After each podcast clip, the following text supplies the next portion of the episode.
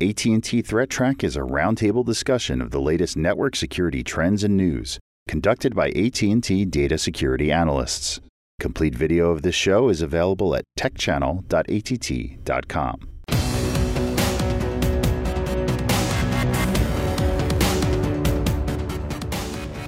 Security is a constantly changing field, and stories that happen one day, you know, may progress over time, may evolve as things happen on the internet. That certainly happened this week. We've been following this Samba Cry bug, which was the sort of the Linux version of the WannaCry Eternal Blue bug. Hey Jim, so I guess a few weeks ago you covered Samba Cry, you, and I heard you have an update. Yeah, when we covered it two weeks ago, you know, my big concern was NAS systems that were, you know, open to the internet or whatever, and the concern was that since it didn't require any user interaction, it would be turned into a worm. And unfortunately, it has been. Kaspersky has reported that they are seeing folks in the wild exploiting this Samba vulnerability to spread uh, cryptocurrency miners. So just to reiterate, those shouldn't be on the internet. If if they are, they need to be patched. And if you can't patch them, there was a config file change that would neuter it, and that that needs to be done. Uh, we we were afraid it would get turned into a worm, and it has been. Oh, that's a shame. Not Yeah. surprising, but it's a real shame. Yeah. Sometimes, uh, especially with the data we have, we're able to predict those uh, initial uh, kind of alerts that let you know a problem was looming. And unfortunately, you know, this is something that was uh, uh, taken uh, and became a worm. Well, it sounds like something that happens quite often. Uh, you know, these vulnerabilities get discovered. Uh, security researchers point them out. The problem, I think, here is that maybe some of these kinds of systems can't get patched. Maybe some of these devices, maybe they were vendor appliances, and unfortunately, the bad guys have uh, found a way to worm that. And I'm sure that eventually, some pen testing uh, framework is going to have this one of as one of the checks uh, to make sure you're compliant. Sure. In general, if you don't have to put something on the internet, don't put it on the internet. Yep.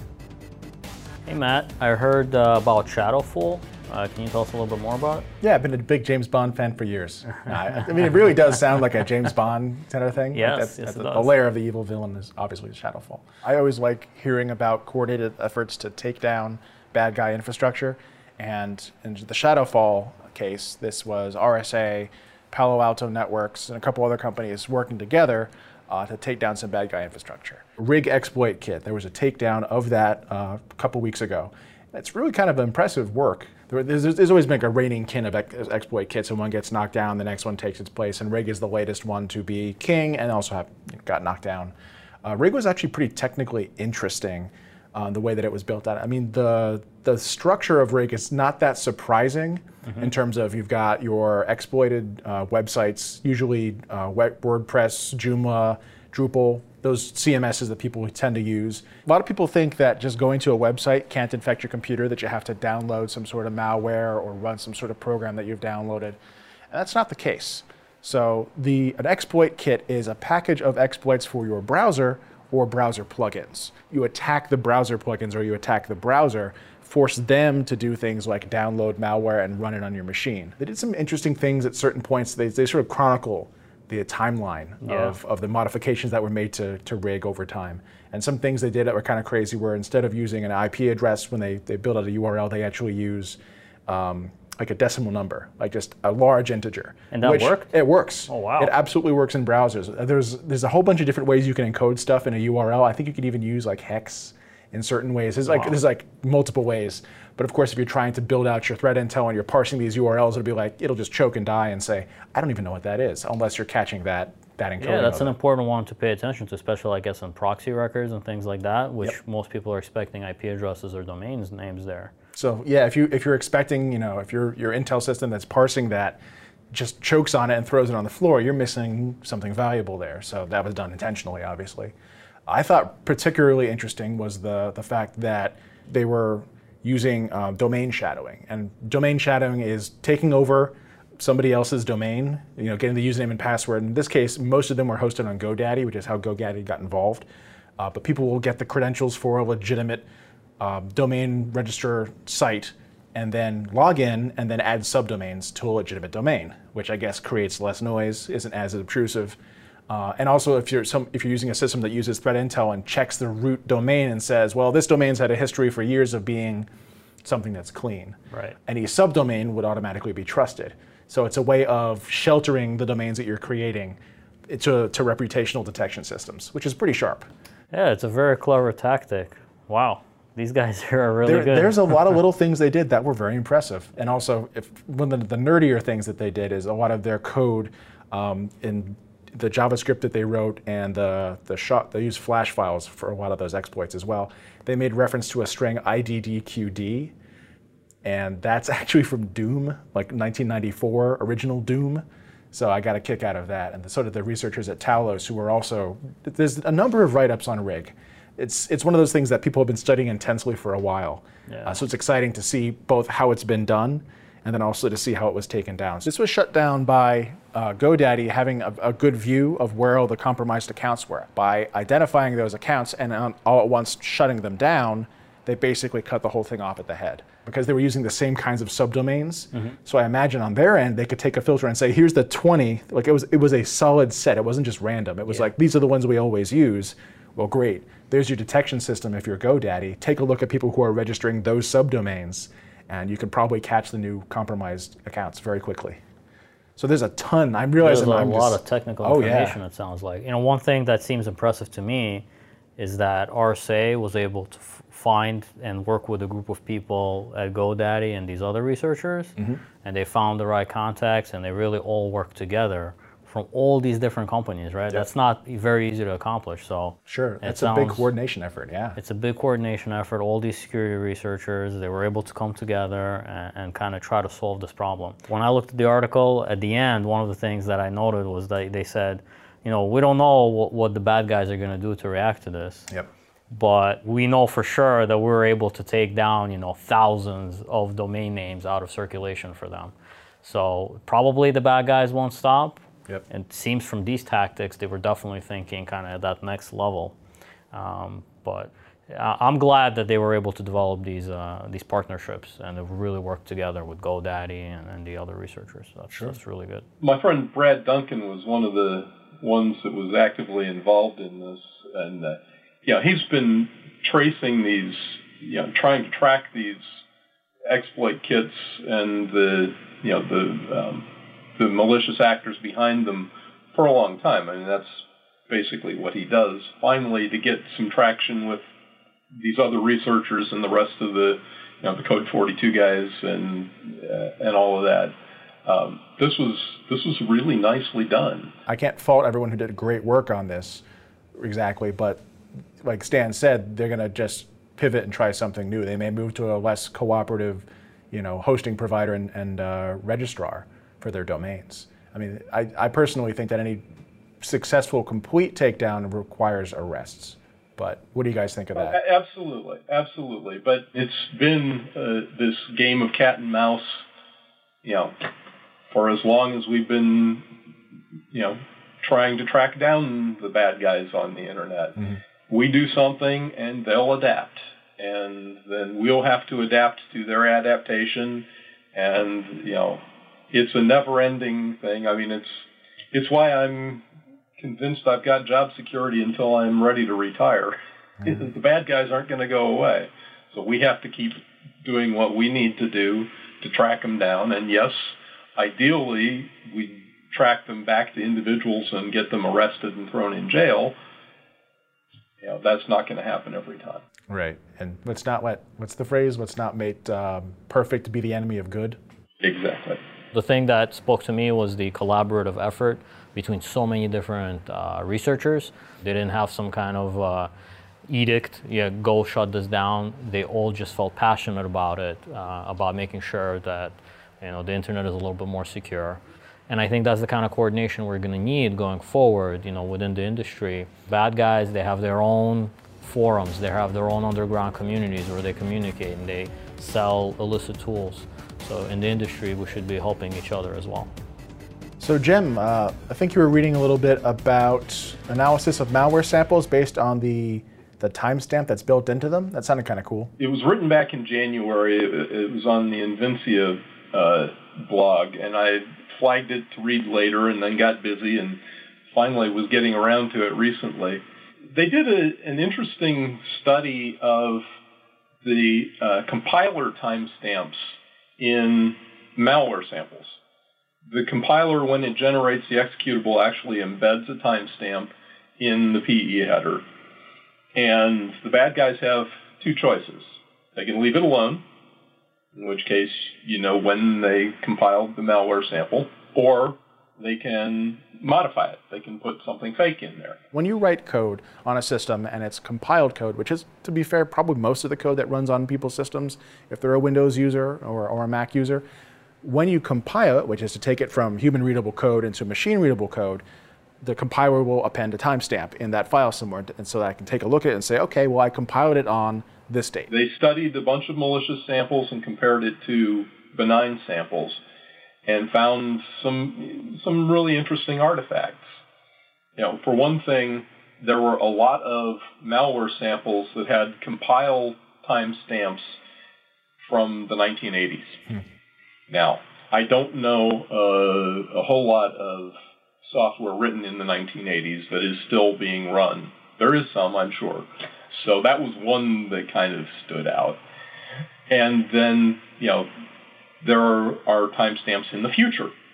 Now, it turns out that there are there's benign software that also has these compiled timestamps in the future, but not to the same extent. So there are some definite patterns to the malicious compiler timestamps. And it turns out that, yeah, usually when you've got these things that are in the far future or far past, they're probably malware because someone took the time to modify those compile times.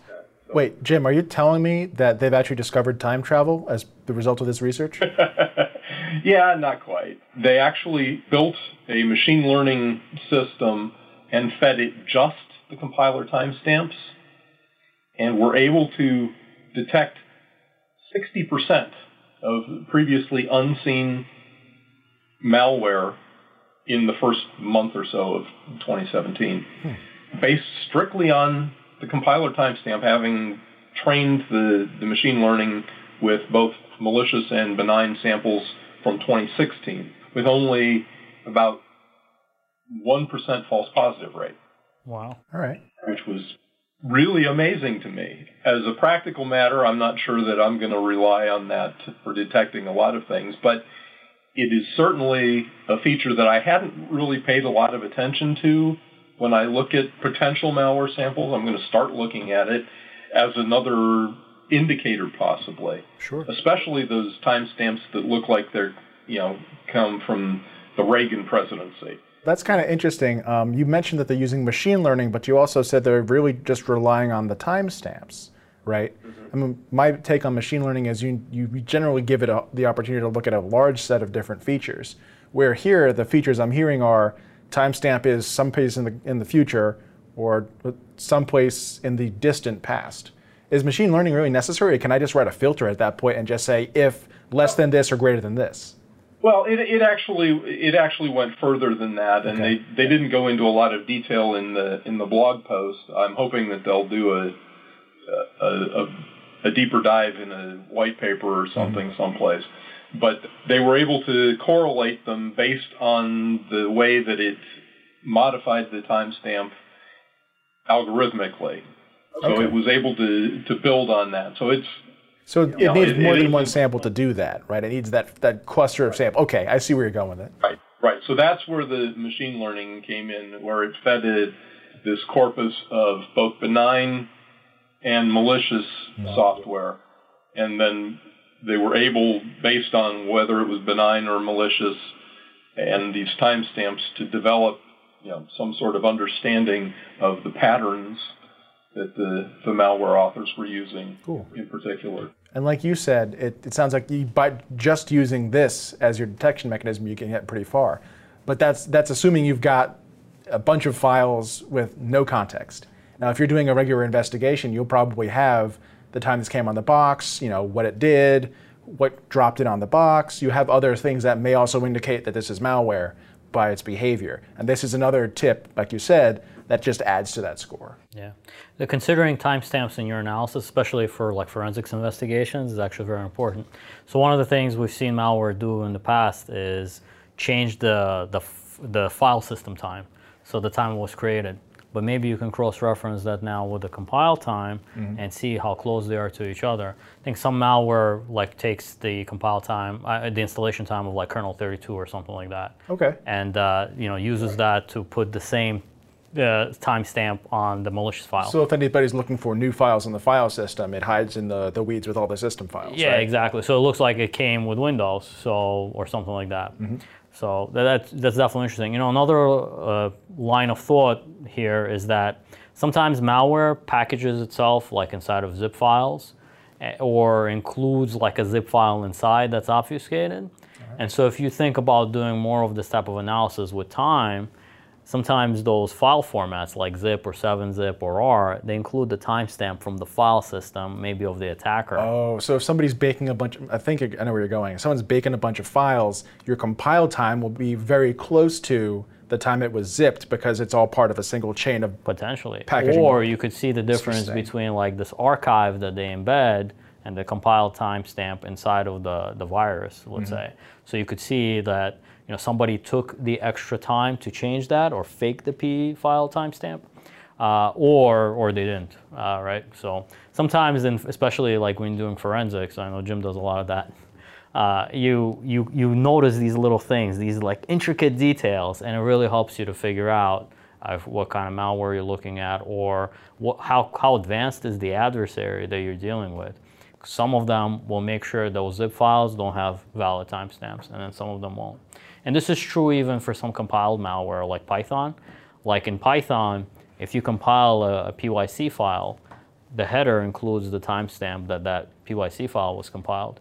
And some malware today, you know, includes PYC files with that timestamp.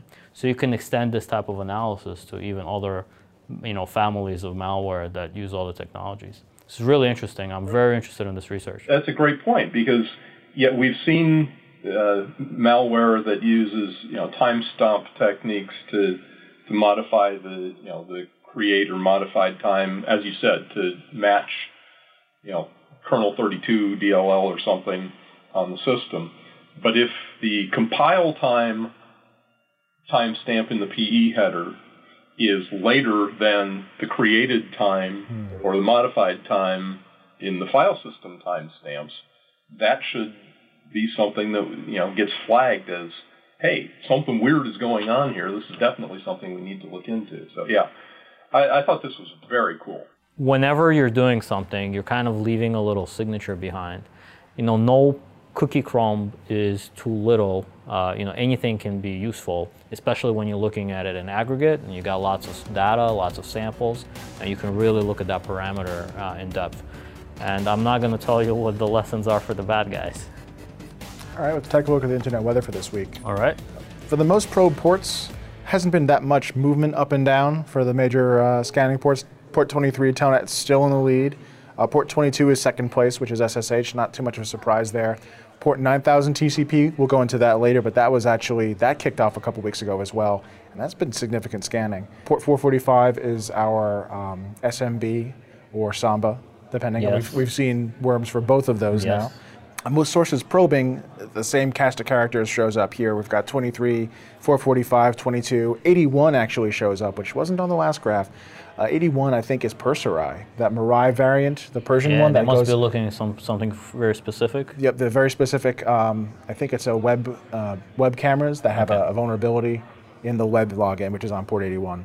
445 TCP, and we talked about that. Yeah, that's uh, the that's SMB. That was the WannaCry attack. So you can see them far over on the right. I'm actually showing uh, 365 days here just to get an idea of what the internet looked like before and after WannaCry, and you can see for the most part this scanning was sort of trending downwards. But once, ever since we've gotten to this WannaCry, we had that spike on that that fateful Friday, and then ever since then it's actually gone quite high up and I would say the baseline came in around um, 10,000 scan sources per hour, and here we're peaking up towards uh, 24,000 scan sources per hour. So it's about doubled in the last couple of weeks since WannaCry. So this is again a port of interest. In our data, what we saw was yeah, there was a spike. Uh, there was a, a, big spike when that activity was happening, but then it, it kind of went away, especially after all that attention.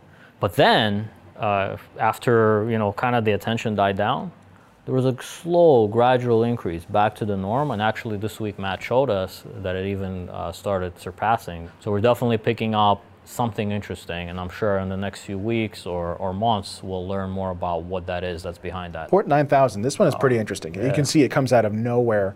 I want to say around the end of, within the last few days of May, of May and it just spiked. It was yeah. huge.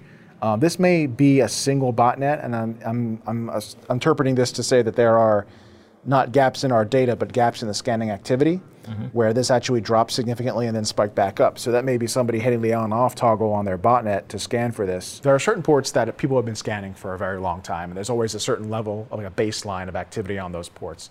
9000 hasn't been one of those ports, and to see it explode like that, honestly, it is kind of typical if you've got a botnet that's scanning it, because usually people will do some research like a little bit beforehand, and then all of a sudden you'll see this this huge, huge spike. And there may have been a tiny amount of it, but when you've got botnet activity like that, it's it's not surprising to see something just come out of the blue when someone decides it's it's the target du jour. Uh, Port 9000 is a targets a very specific brand of DVR uh, with some ancient vulnerabilities in it. That's as far as we know.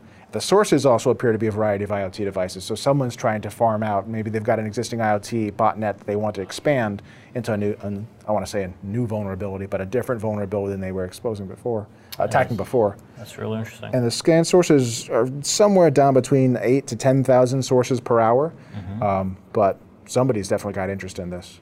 And to see that it, it's generally trending, it spiked so suddenly and it's slowly trending back down.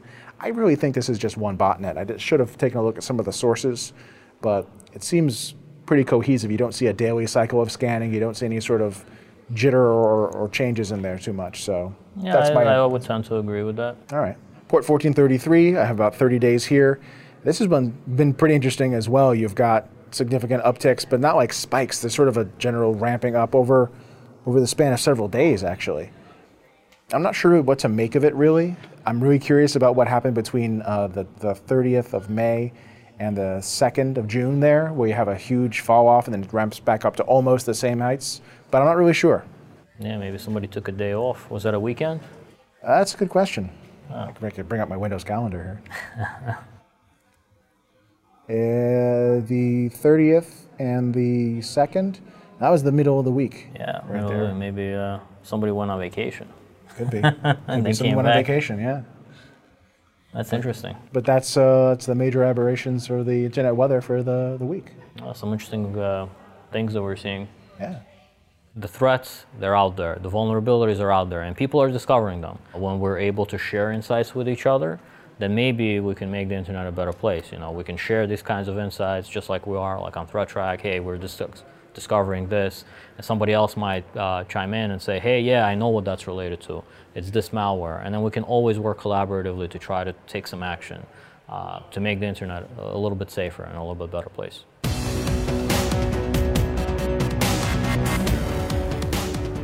The views expressed on AT&T Threat Track are those of the participants and do not necessarily represent the views of AT&T or any other person or entity.